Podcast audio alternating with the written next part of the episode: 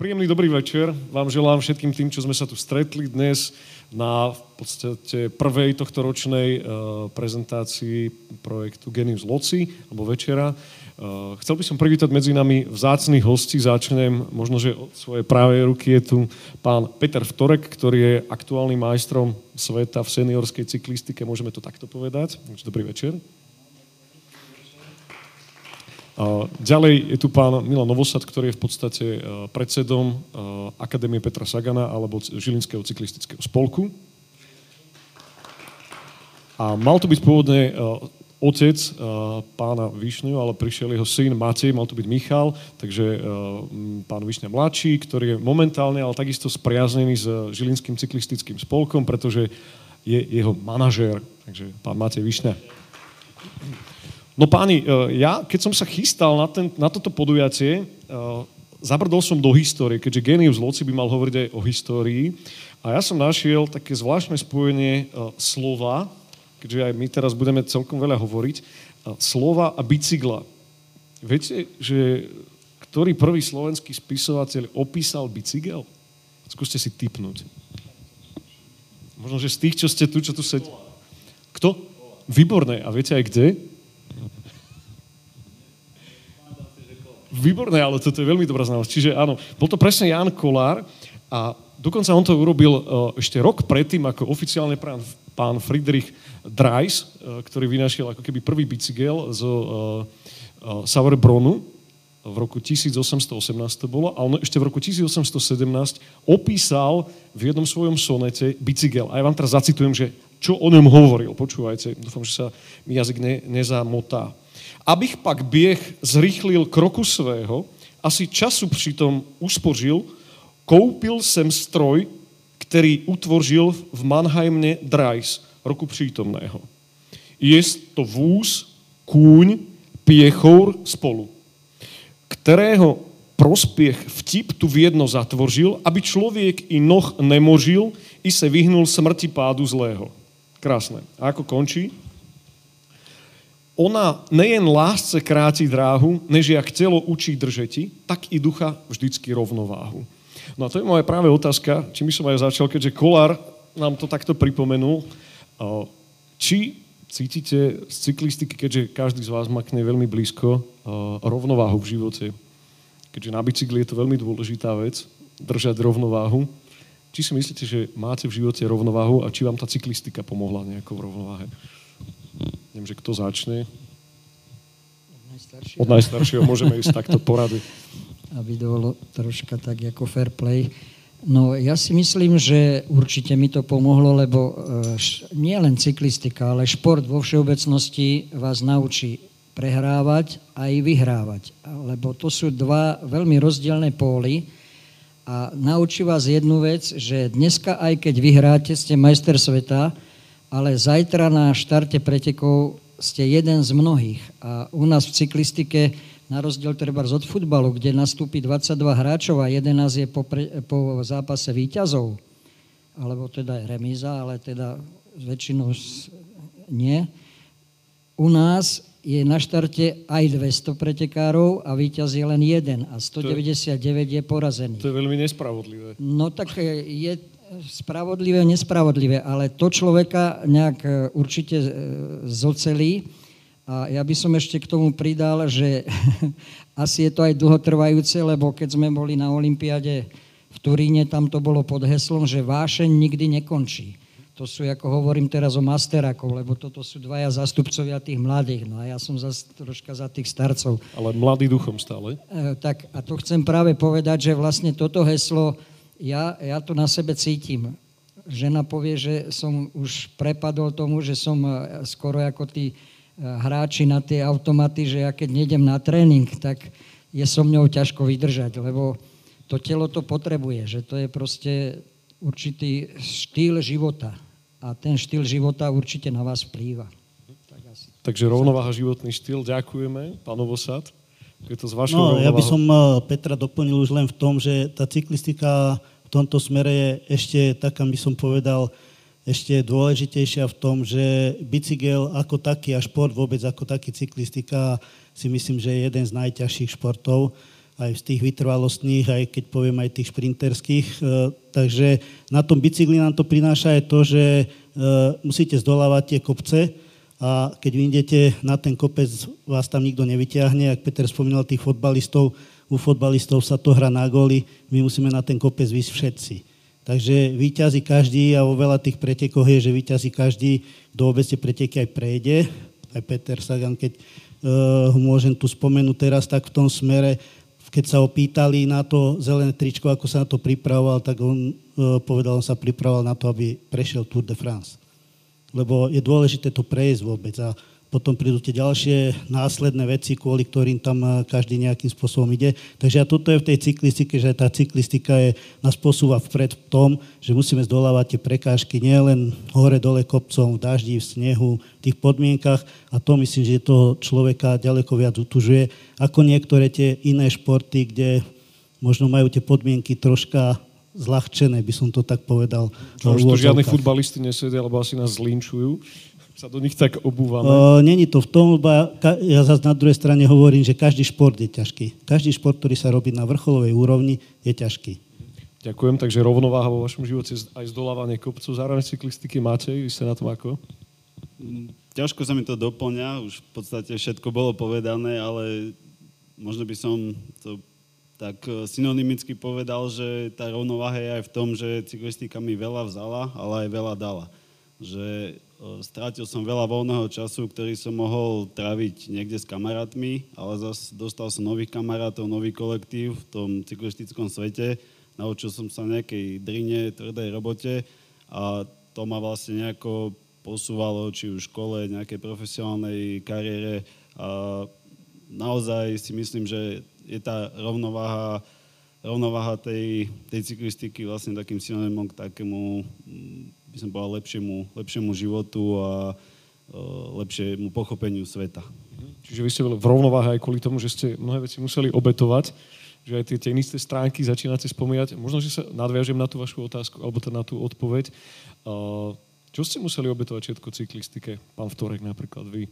Vy ste spomínali, že ste vlastne s cyklistikou, alebo čítal som niekde, skončili kvôli tomu, že ste uh, sa narodila dcera, ste mali asi 30 rokov, čiže toľko asi, koľko mám ja teraz tom, že ste študovali na vysokej škole a ako si to nešlo, čo ste ešte potom museli obetovať cyklistike? Tak e, ono, ono, ja tu mám také dve životné etapy. Najprv som za mladí pretekal za ešte vtedajšiu Červenú hviezdu Žilina, potom ZVL Žilina, potom som sa dostal do Dukly Trenčín na dva roky, kde som takisto pretekal. A e, vlastne v Žiline e, potom tá cyklistika mala takú pauzu, lebo tu boli také troška e, historicky dané veci, že určití funkcionári e, sa pohárkali. Personálne trenice to nazvime. Áno, a e, tak vtedy som ja skončil, lebo my sme dovtedy síce boli amatéri, ale ja sa priznám, dneska to môžem povedať. Ja som do práce nemusel chodiť, hoci som bol zamestnaný na projekcii pozemných stavieb, ale vedúci mi povedal, radšej mi sem ani nechod, lebo tí ostatní sa potom na to zbytočne ich upozorňujeme, že ťa tu vlastne platíme. Bolo to síce 1800 korún mesačne, to bol taký, no... Keby to bolo na eurá dnes, tak to nie je tak najhoršie. no, v eurách by to bolo lepšie, no ale e, tým chcem povedať, že proste to bola jedna etapa cyklistickej e, mojej. Vtedy som asi tomu ani nič ne, neobetoval, lebo v tom socializme my sme mali obrovské výhody. My sme išli preteky. Ja som šiel 8 krát okolo Slovenska, jedno Giro Itália. Chodili sme do Francie, do Nanter, to bola Paríž, e, v Paríži taká štvrť, ktorá mala družbu so Žilinou a vtedy sa dostať za hranice a doniesť si nejaké pekné rifle, tak to už samo o sebe stálo za to, že som proste, lebo vtedy... Ste trénovali jak pustili len, len tých uh, ľudové súbory, myslím, tie chodili po tých festivaloch a športovci chodili. No takže vlastne ja som sa pri tom športe nemal zlé a ani som neobetoval. Obetoval som ten čas, že som sa proste musel na ten každodenný tréning nachystať a jeden deň vás nohy bolia, druhý deň vás menej bolia, potom zase viac bolia a je to proste o tom, že tam tá, ten denný, denný tréning je potrebný. Bez tých, tie morálne vôľové vlastnosti, ale to musíte asi mať v sebe, lebo nedá sa Milan ako tréner vám určite ešte povie, že nedá sa naučiť e, nejakého chlapca cyklistike, keď jeho otec povie, ty budeš bicyklovať a chod na tréning. To takto nefunguje, že proste to sa nedá akože, ja neviem, klavír naučiť sa na klavíri hrať, tiež z toho nebude nejaký virtuóz, ale tým, že chodí do tej ľudovej školy umenia, sa naučí aj niekto, kto, kto k tomu nemá vzťah a, a, a musí. Ale na bicykli to nejde, lebo... Som rád za takúto idealistickú koncepciu, mne sa to nepodarilo.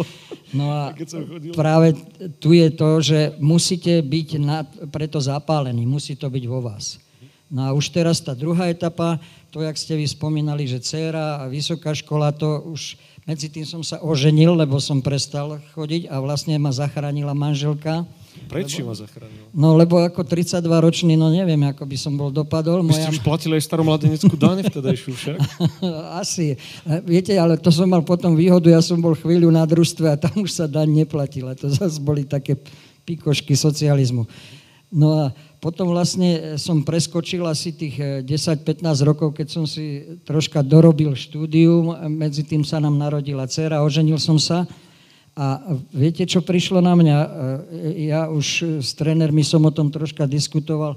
Mne odišli klby, obidva bedrové, mám umelé, už titanové, tak po, po dvoch rokoch mi vymenili jednu nohu, druhú nohu, teda klb na, na nohe bedrový a vlastne lekár mi povedal, keď ma operovali, plávanie a cyklistika, to sú najdôležitejšie, teda najlepšie športy, ako sa dať dostať zase dokopy, lebo to keď vám vymenia... To je... Čiže vás vlastne e, to, že vám vymenili kluby, vrátilo späť k cyklistike. Keby sa to nestalo, vrátili by ste sa? Viete čo, no ťažko povedať, ale vtedy mi to poradil a ja som si uvedomil, aha, však ja som bol cyklista. No a tak najprv som do Rajeckých a naspäť to bolo pre mňa maximum. Ja som prišiel domov úplne zrútený. A kde bývate, že naspäť? Lebo... Do závodia, tu, do, závodia, túto Kruštík. Takže, v Považsky, alebo tak. Že e, tie začiatky boli také, naraz som zistil, že nemám kondíciu. A vlastne... E, to ste si... mali koľko rokov, keď ste to zistili, že nemáte kondíciu? No tak to už koľko? Okolo 50 Tak, Aha, no, no, tak... asi pred tými 10 15, no, no to už je 20 rokov. Tak to viac bolo, 50 55. No. Čiže koľko takých 50 chodí po, po Žiline a si povie, že a nemám kondíciu, že... Viete čo, uh, no tak uh, ja ešte k tomu by som tiež vedel veľa rozprávať, lebo aj mňa pred rokom zrazil kamion. Mám dvakrát operovan, teda dva, dvakrát zlomenú chrbticu, jeden šrop 5 cm mám tu na v dvojke stavci a lekár, ktorý ma po 4 mesiacoch, ktorý ma operoval, tak mi povedal, on je ešte teda taký ten 50 60 to ten na mladý, toho ten mladý, hej. hovorím, že pán Vtorek, ja by som bol strašne šťastný, lebo som sa ho vypitoval, čo môžem na bicykli a ako, ako sa o, to, o seba starať, aby mi to nevadilo, aby som niečo nepokazil, lebo predsa chrbtica, miecha, to je všetko mm. problém. Tak on mi povedal, ale ja by som bol strašne šťastný, keby som vo vašom veku bol vo vašej kondícii. Takže ono je to na každom. Proste treba začať. Cyklistika je krásna, Slovensko má krásnu prírodu a tú druhú etapu vlastne už robím pre svoje potešenie, pre takú svoju záľubu a možno, že už som aj troška, ako sa povie, ten, ten, ten patologický hráč, či jak to... Ďakujem. Pán Novosad, vy ste boli takisto aktívnym cyklistom, teraz ste funkcionárom vlastne hlavným žilinskej cyklistiky. Čo ste možno vy museli obetovať, alebo by sme to mohli rozšíriť aj tú otázku. Vy pracujete s mládežou, s deťmi. Čo tie decka v podstate musia obetovať? Matej hovorí, že obetoval kamarátov a vymenili ich za iných, ktorí možno, že nie dobrovoľne si ich vybral. Je aj v tomto problém pri deťoch a vy ste s tým problém nemali? No tak samozrejme, tá cyklistika, už som to spomínal, je, je jeden z najnáročnejších športov a najvytrvalostnejších. To znamená, že na to, aby sme dokázali toto, čo tu Peter aj spomínal, a tie preteky absolvovať, musíme aj e, veľa trénovať. To znamená, to nám najviac času zabera tréning. Koľko to je približne, aby som si to vedel predstaviť? Zoberte si, že taký, taký príklad, keď to zoberiem od tých žiakov, tí, žia, tí žiaci robia uh, nie pravidelne, ale tie kilometre okolo 30-40 kilometrov. Teraz prídu tí kadeti, tí robia denne. denne priemer, hej, že nie každý samozrejme, ale Čiže ten priemer, príde, ta, príde ten uh, vek takého toho my máme kategóriu kadet, niekde sú to mladší dorastenci, v tom fotbale 14-15 roční, tí už doval, dokážu zdolávať 80 príprave aj 100 kilometrov. To je myslím, že vaša kategória. To je taká nie? kategória Petrova teraz, tých 70 Čiže vy ste sa vrátili ku kadetom. Áno. No, potom je, Človek mladý. potom je tá kategória tých juniorov, ktorí idú kilometrovo 100-150 kilometrov, to máme už 3, 4, 5 hodinový tréning. Potom je kategória mužov, ktorí zdolávajú tých 200 kilometrov a to sú 5, 6, e, skoro až 7 hodinové tréningy. Uh, nedávny, kde si niekde som pozeral teraz uh, ten taký uh, shot Ineos, teraz ten profesionálny tím, išli 8-hodinový tréning na kozách. Takže je to... Je na to kozách ako na živých? kozách, a pa, Musíte vysvetliť, lebo... Áno, samozrejme na časovkárskych bicykloch, my tomu hovoríme tie kozy, pretože to máte na stavce. Takže zľakol, že- e, preto to, to naše slangové takéto vyjadrenie. Ono je to náročnejšie ako A- na klasickom bicykli? Áno, samozrejme, pretože ten posed e, toho človeka je posadený dopredu a v podstate je to úplne, úplne iný posed ako na klasickom bicykli. Je to ďaleko náročnejšie a ísť takýto dlhý tréning na takomto bicykli, tak to je, to je fakt e, veľmi tvrdý, veľmi tvrdý tréning. Takže to len takú pikošku som chcel povedať z hľadiska toho časového. Mhm. Čo musia ro- obetovať Rozumiem, že 8 hodín, že to je pri tých profesionáloch tvrdá robota, že to není. On 8 hodín sedí na bicykli, ako my 8 hodín v robote, len 8 hodín točiť na tom bicykli je troška rozdiel niekde, ako možno niektorí iní. A, zá, a zároveň tí reprezentanti alebo muži asi nemusia vždy rátať s takou podporou, respektíve vy máte stále tie amatérske kadeti, juniori a tak ďalej, to sú vlastne decka, ktoré ešte nie sú profesionáli, tým pádom oni chodia do školy väčšinou. Nevzniká tam niekedy taký problém s tým časom, hovoríte 150 km denne, ak mám za našlapať, tak viem, že do školy sa asi nestídem celkom tak dobre Áno, pripraviť. takže preto, preto vlastne dneska už došlo, tá, tá, tie kilometre sa troška oproti tej minulosti aj navýšili, tak ako Peter spomínal tú amatérskú cyklistiku, tá bola v rozmedzi tých 150-180 kilometrov kedysi, dneska sú to etapy nad 200 kilometrov, Ehm, takže bežne sa ide 240-260 kilometrov. Dneska sa spojila cyklistika, už nie je amatérska, profesionálna, je len jedna cyklistika profesionálna, takže my sme prešli vzhľadom k tomu, že sa tu zmenili tie pomery, tak sme prešli rovno k tým profesionálom a bol to teda veľmi veľký skok. Takže to, to troška prinieslo to, že tie kilometre sa navýšili aj u tých, eh, by som povedal, mladších kategórií sa musia na to pripravať, aby dokázali zdolávať tieto veľké kilometre. Takže je to časovo náročné. E, Pri tých, pri tých deťoch e, menších to myslím si, že dá sa to zvládnuť, e, škola, tréning, ale tak, ako Maťo povedal, viac už nezvládnu. Lebo potom príde nárad regenerácia, učenie a nemajú čas na žiadnu zábavu, nemajú čas na žiadnych kamarátov, aj keby to chceli aj keď sú cyklisti možno niektorí alebo tie deti slabší alebo horší, ten tréning absolvuje a keďže ten tréning absolvuje, či už rýchlejšie alebo pomalšie, ten čas tam minul, no, únava je, škola musí troška tiež, keď ju lajdáči, aj keď nelajdáči, uh, musí si ju troška urobiť a na viac času mu neostane. Fakt, aj keby chcel, aj keby chcel, tak mu neostane. Čiže škola trpí, takže... Ak Trpí, trpí do miery tej, ako mu to ja hovorím dneska, ako mu to dovolia rodičia. Keď to rodičia dovolia, rodičia sa o neho zaujímajú, tak eh, netrpí.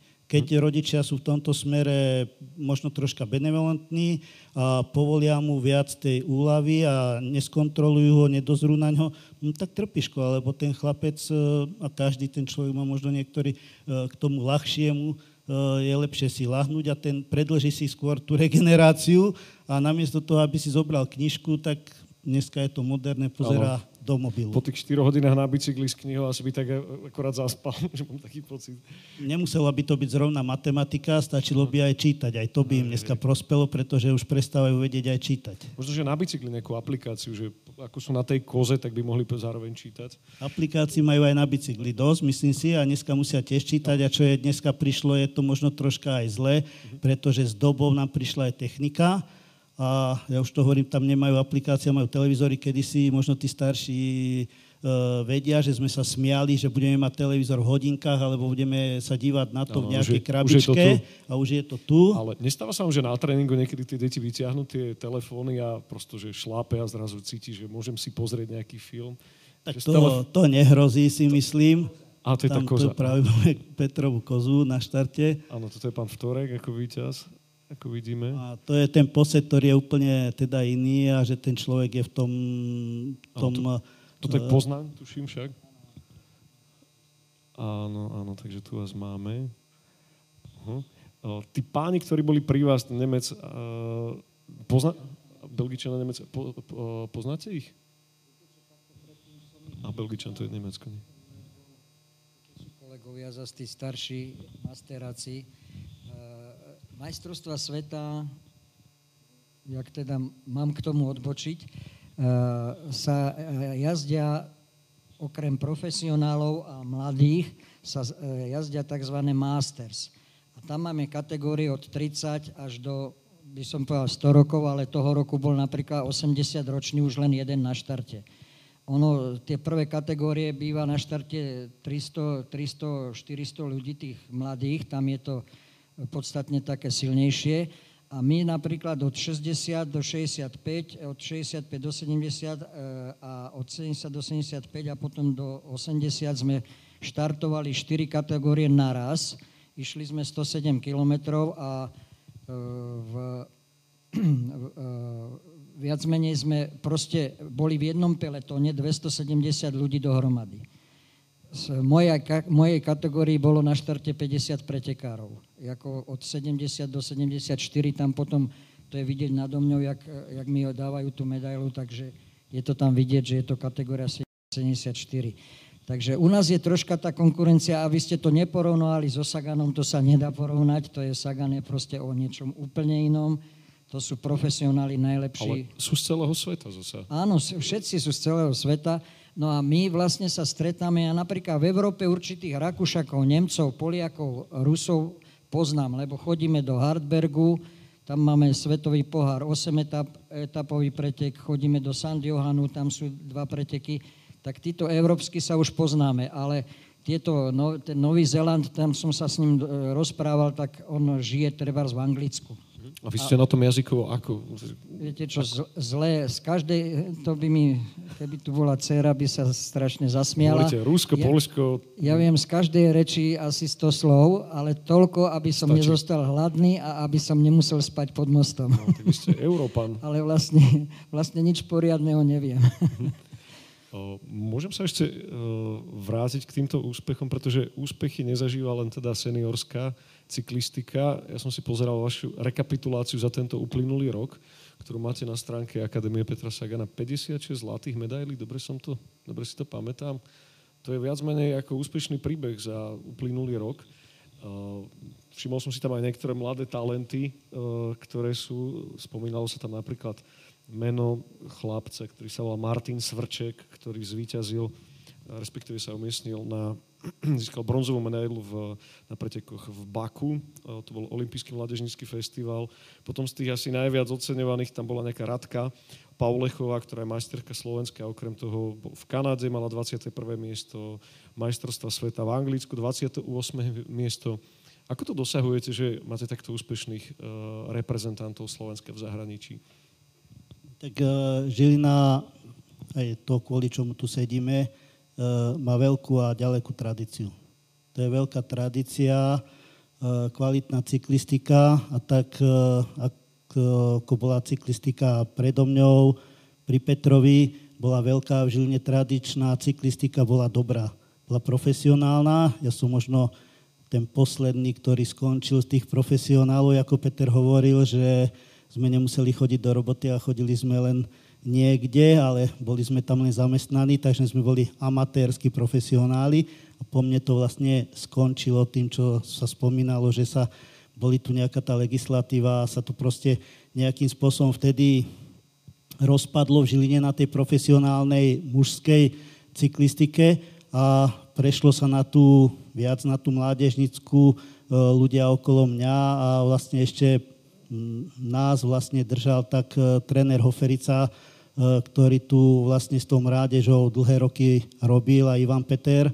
Takže zasa bývalí cyklisti, dobrí tréneri, za nimi veľké výsledky, všetko sme to nejakým spôsobom po nich zdedili, takže snažíme sa to aj s, s Maťovým otcom, Michalom Višňom dlhé roky prenášať a robiť ďalej a darí sa nám to a posledných, hovorím, 12 rokov sme 13, možno už to ani nejako nerátam, lebo je to tradičné a nižšie ciele si nedávame, sme najlepší, najúspešnejší klub na Slovensku.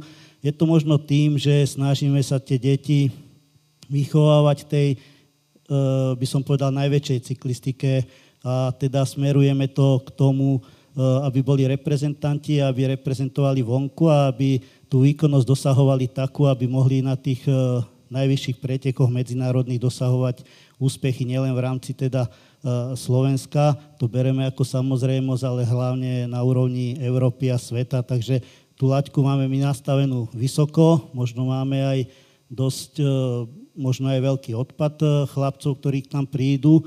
Všimol som si, že máte viac menej také tie dievčenské úspechy, o čo si zvučnejšie že tí chlapci vám ako si skôr odchádzajú. Keď som sa pozrel na fotografie, tak... No nepovedal by som, lebo z devčenských úspechov ešte nemáme veľký úspech.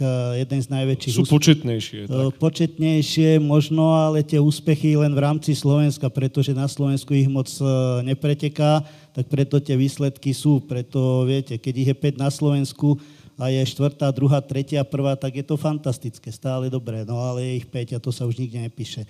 Uh, takže to sú také veci, ale tie najväčšie úspechy nás spájajú s chlapcami a tie medaily, tak ako Martin Svrček teraz vlastne to je, posledné roky sa začala olimpiáda, nielen juniorov, je dospelá olimpiáda, ale je olimpiáda juniorov a každé 4 roky a každé 2 roky je olimpiáda tých kadetov, ako hovorím, to sú tí kadeti. Dokonca na budúci rok bude Banská Bystrica hostiť olimpijský takýto festival na Slovensku. Už to podporila aj vláda, už sa na tom pracuje.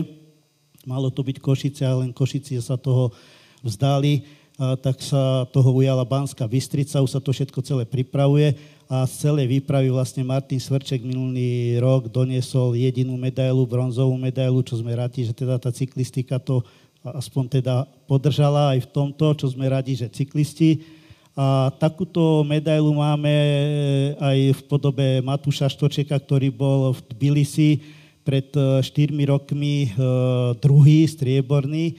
A tam dokonca z tých dievčat teda bola Lucia Michaličková z rodiny Michaličkových, takých v Žiline známych, športová rodina, bola osma, takže to bol taký významný rok, tedy aj veľké úspechy. Takže to sú z týchto, z týchto pretekov takéto významné tomto roku, keď môžem doplniť, okrem toho Martina Svrčka dosiahla z tých mladých ešte z tej sekcie Rajeckej doliny, poviem, ktorú vedie tréner eh, Michal Višňa, tak eh, Tereska Ciriaková, ktorá dosiahla na majstrovstvách Európy, cross country v Taliansku striebornú medailu.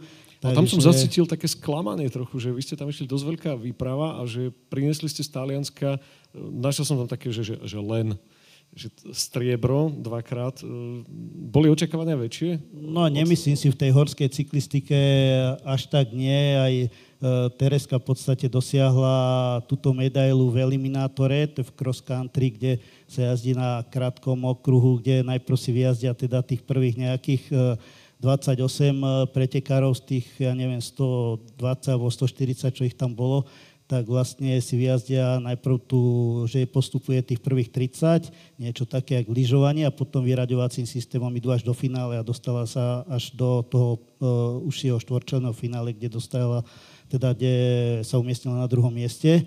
Takže to je jedna vec, ale z tých mladých tie očakávania boli, boli väčšie, tie očakávania, tí, čo tam išli, ale nemyslím si, že medailové. No, boli, bolo písané preto sklamanie, preto, lebo tie umiestnenia boli dosť, e, dosť v tých zadných pozíciách a teda e, to znamená, že zaostávame za tým svetom. a to Som je sa to práve chcel spýtať, že sme najlepší, Žilinská cyklistika je jednou z najlepších na Slovensku, ak teda ten tým nie je najlepší. Ale v porovnaní so svetom, že keď uh, to porovnáte, to možno aj otázka pre Mateja. Uh, Peter Sagan ako veľká hviezda žilinskej cyklistiky uh, vstúpil sám vlastne do akadémie ako jeden zo sponzorov. Všímate si vy nejaký, nejaký zmena postoja mladých ľudí potom, ako prišli úspechy Petra Sagana. Hlasí sa vám viac ľudí, alebo využívate jeho, jeho meno? Vidím, že máte trička obidvaja na sebe, teda vy máte aj Mikino, ak som si dobre všimol, pán Novosad. A pomáha vám toto meno nejako tým deťom uh, ako motiváciou, že budeš ako Peťo? No, určite to pomáha. Deti sa hlásia k cyklistike, k cyklistickému športu. Akurát možno, že počase sú nejakí sklamaní, lebo my chceme od nich, aby aj pracovali ako Peťo Sagan. A oni si myslia, že Peťo sa narodil ako cyklista a v podstate, že sa narodil ako majster sveta, nič preto nemusel vyrobiť. My sa im snažíme dávať príklad, že takisto Peťo musel veľa toho obetovať, musel chodiť na tie tréningy a väčšinou Peťo sa snažil trénovať s tými staršími. Peťo je o dva roky mladší odo mňa a vždycky trénoval so mnou a s Jurom, s jeho, so svojím bratom. Takže naozaj Peťo si to tvrdo odmakal. No a deti sa ku nám hlásia, chcú byť ako Sagan, ale počase, počase zistia, že je za tým tvrdá robota. Takže, ako spomínal tréner Novosa, tak máme veľký odpad. A... Čo to znamená veľký? Koľko to je asi deti? Lebo však v týme máte, ak som to dobre videl, na tých fotkách nejakých 30, 40 aktívnych športovcov, mladých. Aj viac. Uh-huh. Mm, čo znamená odpad? Že teda... Tak uh, v podstate... Chudáci deti. Keď, keď sa na to pozrieme, uh, pre nás odpad, akože tí, ktorí, ktorí sa nedostali niekam ďalej, sú tí, ktorí sa tou cyklistikou, uh, dá sa povedať, že neživia uh, v tej seniorskej kategórii, alebo už v tej mužskej alebo ženskej kategórii nad 18 rokov prestanú bicyklovať. Uh-huh. Čiže, čiže to je odpad. Áno, čiže keď máme 60 detí, nejakú základňu a z toho za posledných 10 rokov jazdia 6, mhm. tak je to asi 10%, ktorí dokážu nejako postúpiť. A to 10% je ešte asi veľké číslo. Mhm, veľké číslo. A nie je to možno aj práve preto, čo spomínal pán Novosad aj pán Vtorek, že v minulosti bolo možno o čosi ľahšie sa uživiť ako športovec, že v podstate, ak ste mali riadne zamestnanie, za ktoré vám išiel plat, a bolo v zásade, no nehovorím, že jedno, ale vy ste mohli pretekať 8 hodín uh, trénovať. Dneska ten človek 8 hodín bude pretekať, ale ak nedosahuje výsledky, tak asi pravdepodobne ten plat nedostane. Ja som e, v tej dobe, v tej dobe ešte ani nežil. Všetko mám len z rozprávania, napríklad aj s pánom Hoferisom, keď som sa rozprával, že možno za bývalého režimu, za komunizmu bola taká zlatá éra športu celkovo. E, ako režim nám možno nevyhovoval, ale vtedy náš šport nejako rozkvetal a boli sme naozaj dobrí a e, pán Oferica mi povedal, že práve v, tejto, v tomto režime bola zlatá éra tej žilinskej cyklistiky, kedy to tu naozaj fungovalo. No a bolo to dané tým, že ako spomínal pán Vtorek, e, boli to takí skrytí profesionáli, ktorí boli zamestnaní v nejakých e, štátnych podnikoch a e, nemuseli tam naozaj pracovať, ale mohli, mohli bicyklovať, čo v tejto dobe kapitalistické je to trošku ťažšie a naozaj každý sa snaží uživiť ako vie. Mhm. No, vy ste samotný teraz členom Žilinského cyklistického spolku, ste manažer. Aktívne ale cyklistom už takisto myslím, že nie ste. Nie, už, už 5 rokov nie. Už ste ukončili kariéru. Čiže možno, že taká otázka na celo, že e, čo vás viedlo k ukončeniu kariéry a prečo ste vlastne s tým mm, alebo zavesili? Futbalisti majú tie kopačky na klinec, vy ste zavesili čo, reťaz na hák? Tretri. Tretri, no, alebo topánky. No, je to, je to to, čo som hovoril, sú to financie. Ako mal som 25 rokov, čo aj 3-4 roky som bol na nejakej rovnakej pozícii v Dukle Trenčín. Prestúpil som do Znojma, do Čiech, kde mal som slúbené, že vyrastá nový veľký tím. Toto sa neudialo, v podstate nebola dodržaná zmluva nedostával som výplatu tak, ako by som mal dostávať a jednoducho nevidel som nejaký ďalší progres, nedostal som sa do nejakého ďalšieho týmu v tom ďalšom roku, tak jednoducho okolnostiami som bol nutený, že budem musieť sa poobzerať po niečom inom a začať robiť niečo iné. Jednoducho cyklistikou sa už neuživím. Uh-huh. Dobre, že ste urobili, že ste ostali v Žiline, lebo tak teda pomáhate mnohým mladým talentom. Možno, že z toho bude taký príbeh, že sa k tomu možno raz vrátite, ako pán Vtorek.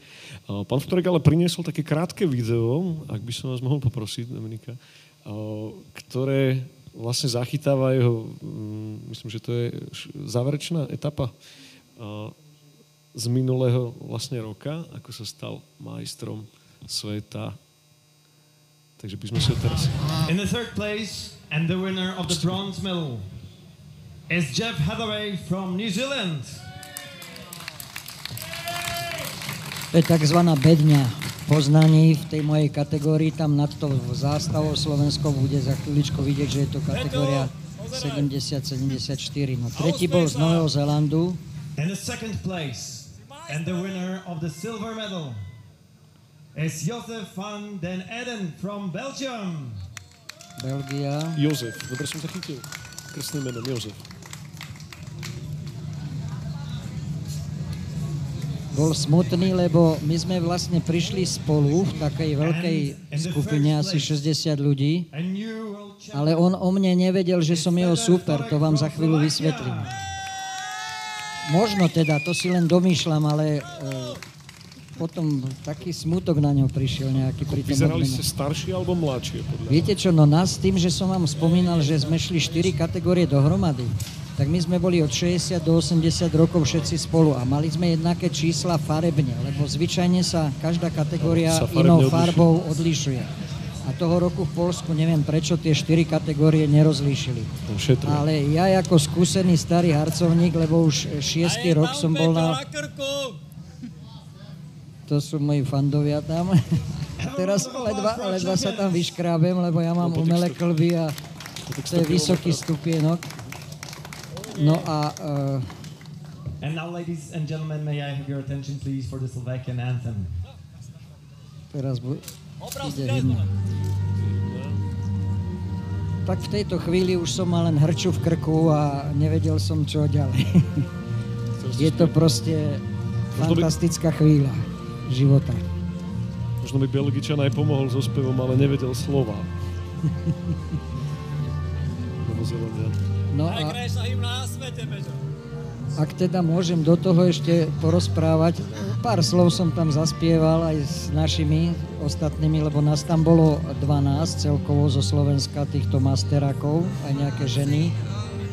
Napríklad máme tam jednu, ktorá byť, e, žije 13 rokov v Anglicku a ona sa v Anglicku vždycky kvalifikuje na tie majstrovstvá sveta. Ale Slovenka, no?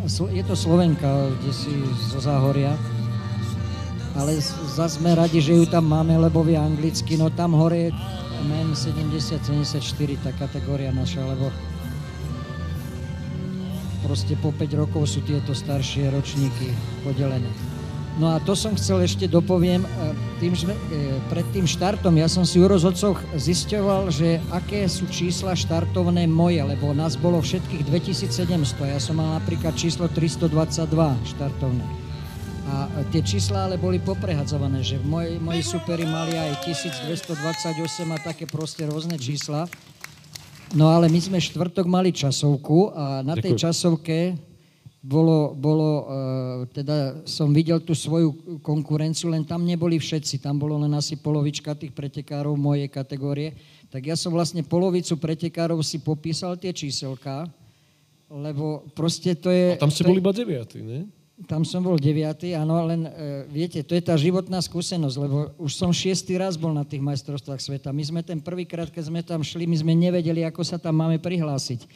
Lebo to, to sú všetko pre nás, dalo by sa povedať, určitým spôsobom novinky, lebo po tom socializme to troška tak, ako že tu, tu sa vlastne hľadáme ešte, ako aj v tom kapitalizme. Áno, áno, rozumiem. No a tak ja som e, vedel, že ten Belgičan v tej 60 členej skupine, lebo medzi tým nás ešte aj dobehli aj mladší, takže tam boli aj kategórie 30 roční, 40 roční. Vy ste vedeli, že on je váš super, ale Áno, on možno nevedel, lebo si neurobil zoznam. Neviem, on možno, lebo ak nemá tie skúsenosti ako ja, no e, e, my cyklisti povieme, to je taká tá vyčúranosť, ktorú, ktorá ťa ten život, tá, ten šport naučí, lebo to, to sa potom dá premietať aj do obla- ostatných oblastí života, že, sti, že proste keď si bol na vojne a bol si hladný, tak si si vždycky sadol blízko okienka, aby si rýchlo sa dostal k tej strave.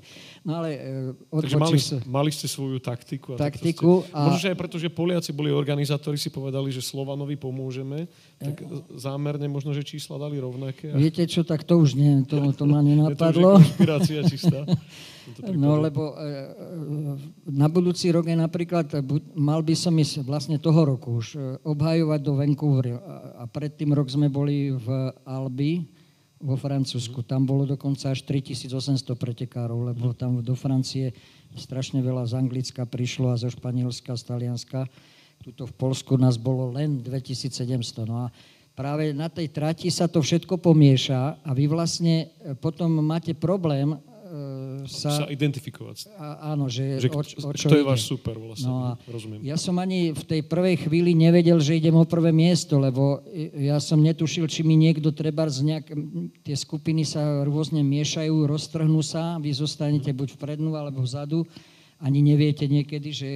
Lebo to po tých uliciach e, ste v cudzom svete. E, samozrejme, že som si bol trasu prejsť pred tým dva dní, na t- v rámci tréningu a tieto veci som si akože okúkal. No a, ale to už sú práve tie životné skúsenosti, že viem, čo, čo treba a to teraz mi to vlastne pomohlo, aspoň si myslím, lebo videl som na ňom, že strašne taký smutný bol, keď sme čakali na, tú, na tú bedňu, ale ten tretí už bol až dve, dve minúty za nami, takže tam už to bolo bez, bez, bez debat, ten Novozelandian, aj preto sa veľmi kamarátsky ku mne choval a pozval ma aj do Anglicka, že aby som za ním prišiel, že trénovať, lebo že žije tu v Anglicku. A dokonca aj e, do, na Malorku chodí, lebo my, títo starci a zo Slovenska, z Čech už teraz začali chodiť existujú cestovné kancelárie, ktoré na Malorke majú vyloženie bicykle, uh-huh. aj 300-400 bicyklov na Že hoteli. máte to zabezpečené už na dovolenku. Tam, tam len prídete. Je to v rámci dovolenky a je to vlastne o tom, že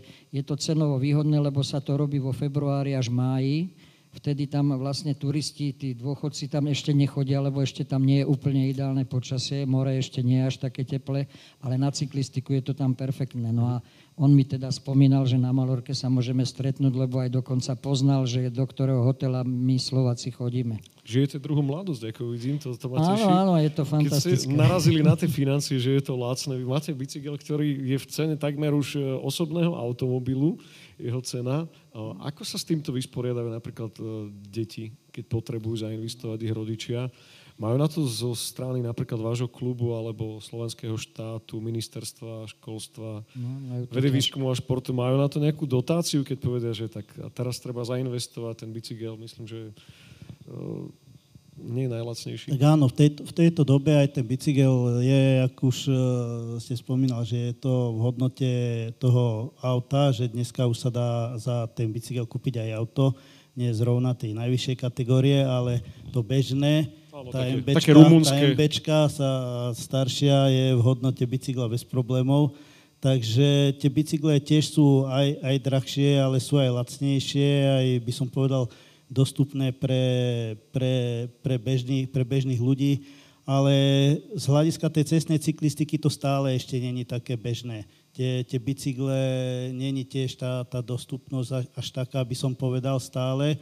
No a my sme vlastne z hľadiska toho nejakej podpory aj sponzorov štátu a teraz nakoniec aj Petrovej došli k tomu, že máme už z, e, v, na sklade rôzne druhy, typy bicyklov, by som povedal, a v dneš... Čiže ako na hudobnej škole, že prídete, Áno, má, má stradivárky husle, slabšie, staršie, lepšie, takže aj, aj my požičiame ten bicykel, ale nerobíme to tým systémom, že prihlási sa nám niekto do oddielu a, po, a povie, že chcel by som bicyklovať, požičajte mi bicykel, ja si vyskúšam uh-huh. a potom uvidím, či ma to bude baviť. Nie. E, v podstate my tých cyklistov nejakým spôsobom aj preto možno máme viac ako v iných oddielov, pretože sa nezaoberáme len e, jedným e, typom bicykla alebo jedným druhou cyklistiky, cestnou, ale my v podstate robíme štyri, štyri druhy e, cyklistiky a to je hlavne cesta, dráha, cyklokroz a horské bicykle. A práve z tej horskej cyklistiky je ten bicykel najdostupnejší. Ten dneska je dostať pomaly za 100 eur, keď to zoberem. Napokon aj Takže- Peter začínal Sagan, myslím, Takže, že cyklistikou. Takže... to, je, to, je, to je to, že na tých, na tých eh, bicykloch presne aj, aj Peťo tieto lacné bicykle, ktoré boli, takže vlastne na tých, eh, na tých sa dá začať a ten človek si ho kúpi a my vlastne skôr eh, získavame deti na horskú bicyklu, bicykel, aj keď my sme cestní odchovanci všetci, poviem, čo to robíme a, a ja tvrdím, že cyklistika je len jedna a to je cestná. Takže e, prídu nám tí mladí, pretože dostupnosť tých bicyklov pre tých 10-12 ročných malých bicyklov cestných je strašne slabá na Slovensku a skoro nikto sa ňou nejak A nezaoberá. máme na to cesty na Slovensku?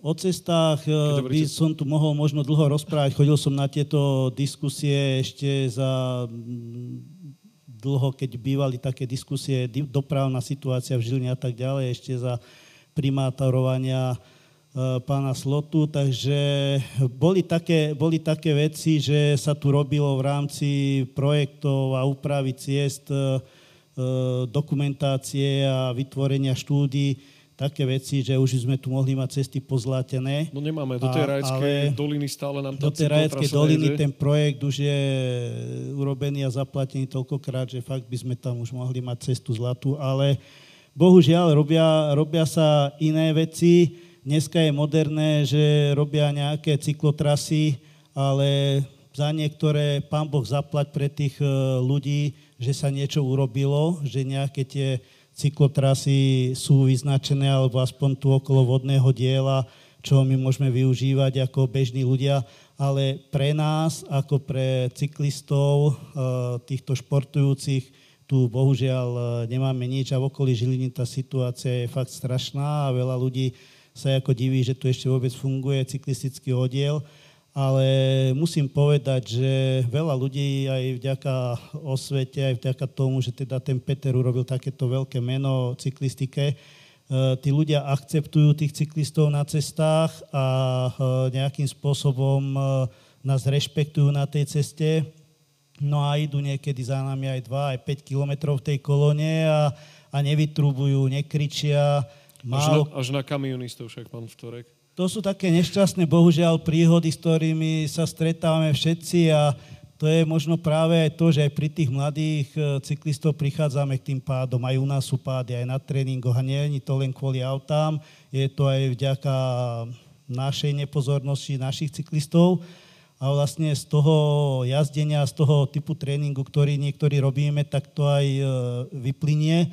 Bohužiaľ aj našich e, cyklistov, aj tie deti, ktoré tam máme, musím ich učiť a viesť tomu, že ako tá cestná premávka funguje. Na druhej strane my si tiež musíme chrániť svoje. E, Auta si chránia svoje, ale ja to tak vždycky hovorím, že tá polka cesty je naša a to auto za nami má brzdu aj trúbu, takže vie zastaviť a my musíme jazdiť tak, aby ono skôr dokázalo zastaviť. Ako náhle mu my dáme šancu, aby mohol okolo nás prejsť, v tú ránu sa nás znižuje e, situácia, aby sme mohli manevrovať a dochádza veľakrát k úrazom a u tých bežných ľudí najskôr, pretože dneska aj tí rodičia väčšinou to tak deti učia, že môžeš ísť po ceste, ale len po krajičku, po krajičku. No u mňa nehrozí. Ja ako deťom nehovorím, aby chodili po krajičku, pretože to je najhoršie, čo môžete urobiť, pretože v tú ránu tomu autu dávate možnosť, aby vás obiehal a veľakrát sa už stalo aj tu, však nedávno bol ten prípad doktorovi, čo tu zabilo dieťa e, prejrajeckej. To je proste situácia, išli po krajičku, kamion tam mal priestor, išiel, strhol ich pod kolesa. Proste tá tlaková vlna, ktorá tam vznikne, e, je tak veľká, že to neustojí ten človek a príde k nešťastiu. Takže to ich neučím. Ten chlapec, ktorý išiel o meter ďalej v ceste, možno ten šofer zatrúbi, zanadáva, ale zabrzdí, keď bude mať priestor, obehne, ide ďalej. A to je proste tá situácia, že pre nás tieto cesty takéto sú plné, nemáme ich, ale je veľa ciest, ako my sme tu odchovaní na cestách v okolí Žiliny, ktoré sa nám rozpadli, Ktoré ktoré, napríklad? o ktoré sa nikto nestará. Ktoré to boli napríklad? To sú cesty Hôrky, Brezany, Podhorie, Babkov, e, Žilina, e, Rosina, Višňové, Turie, Kunerat. To sú všetko cesty, ktoré sú a sú, sú vlastne, aj boli, aj doteraz sú také, že prejazdné. Tam len stačí opraviť asfalt a ideme ďalej. Ale nemáme teraz e, za prvé pomaly vysporiadané pozemky, nevieme, či tam môžeme ísť, komu to patrí a neviem čo. A, ale ja hovorím, ale toto sú uh, veci verejné a to je štátny záujem. A keď je to štátny záujem, tak myslím si, že toto by sa mohlo urobiť. Keď vieme postaviť KIU, tak myslím si, že pre zdravie občanov by sme toto mohli robiť. Rozumiem. Matej, 100 rokov cyklistiky v Žiline. Od roku 1920, že vraj prvý záznam sme našli v časopise Cyklista. Aké máte plány na ďalších 100 rokov, nechcem povedať, ako manažér cykli- Žilinského cyklistického spolku alebo Akadémie Petra Sagana? Čo by ste chceli dosiahnuť napríklad v tomto roku? Tak e, ako spomínal pán Novosa, tak naše ciele sú vždycky najvyššie a vlastne dieťa už keď príde do cyklistického spolku alebo teraz Akadémie Petra Sagana, tak uh, vravím aj rodičom, aj tomu dieťaťu, že ich vychováme pre majstrovstvá sveta a na olympiády a pre tie najvyššie, najvyššie podujatia. Takže určite do budúcna chceme uh, na tieto, na tieto podujatia našich pretekárov dostať a či už v juniorských kategóriách, alebo možno, že už keď nejazdia za tú akadémiu, jazdia niekde vo svete, ale sú, sú naši odchovanci, tak na tie najvyššie priečky. No a určite udržať tu nejaký ten počet detí, nejakú tú základňu, zhruba na tejto úrovni, ako máme teraz, že máme 50-60 detí, s ktorými pracujeme, z ktorých môžu výraz možno ďalší Saganovci. Tí 5-6 budú. Áno, ako naozaj hovoríme tu o odpade, ale keď 5-6 za tých 10 rokov sa vychovajú, tak je to naozaj pekné číslo z jedného klubu. Keby to bolo z ďalších 5 klubov na Slovensku, tak máme 20 profesionálnych cyklistov. Tak určite udržať si tento trend, že ne, nehrať sa tu na nejakom svojom piesočku na Slovensku, ale snažiť sa smerovať e, niekde von a porovnávať sa stále s tými najlepšími vo svete. Dobre, ďakujem. Ja, keďže sme tu síce komorne zastúpení, ale dám priestor aj vám. Možno, že keby ste sa chceli spýtať našich hostí nejakú otázku, tak pokojne môžete. Že naša diskusia bude pomaly končiť. Počkáme chvíľu váhania. Manželka už vyzerá, že bude spievať niečo.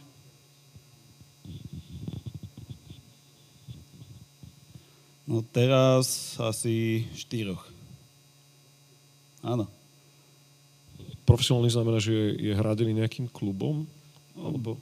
Mm, Môžeme, možno celú Duklu Trenčín môžeme považovať, a tá už Banská Bystrica môžeme považovať za profesionálny klub, lebo väčšina tých e, chalanov už má nejakú odmenu za to, ale e, profesionálne kluby vlastne sú rozdelené ešte do troch kategórií to je World Tourový tím, e, potom profesionálny kontinentálny tím a kontinentálny tím.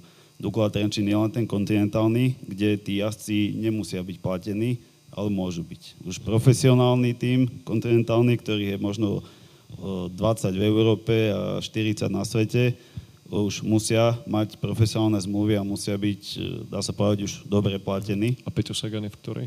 Peťo je World Tour, tých je 19 tímov. Áno, takže on sa dostal na ten vrchol. Takže rátam iba tých profesionálov, ktorí sú, ktorí sú, dá sa povedať, vonku. To sú Saganovci, Erik Baška a môžeme možno medzi profesionálov zarátať aj Matúša Štočeka, ktorý je v Taliansku a má vlastne profesionálnu zmluvu podpísanú, aj keď není v tom najvyššom, najlepšom týme. Uh-huh. Či stačí tá odpoveď? Ďalšie otázky?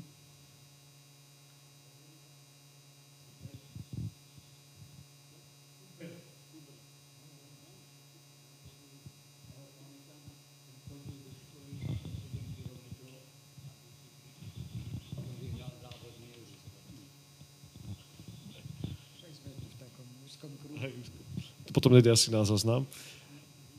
Áno, nech sa páči, pán tomu, K tomu Kubrovi, to je vlastne taká tá generácia vlastne aj tých starých, uh, starších cyklistov. A k ním vlastne v tej Žiline by sme, lebo bol Kubr, Renner, uh, možno vtedy ešte starší, veselý, Ružička, ale k tým, k tým Žilinčanom, taký významný Žilinčan bol Rudo Uhliari, ktorý pochádzal z Rajca, on neviem, či ešte teda žije, ale žil v Divinke, tu, kde pri, to je dedinka, tu pri, teda by som povedal, Divinka Lalinok, dve dedinky, kde v podstate jeden z druhých predsedov bol môj, môj stríco a vlastne tam sme organizovali 12 ročníkov horského kritéria Divinka Lalinok a tam práve žil tento Rudouhliari, ktorý sa zúčastnil dokonca aj pretekom mieru.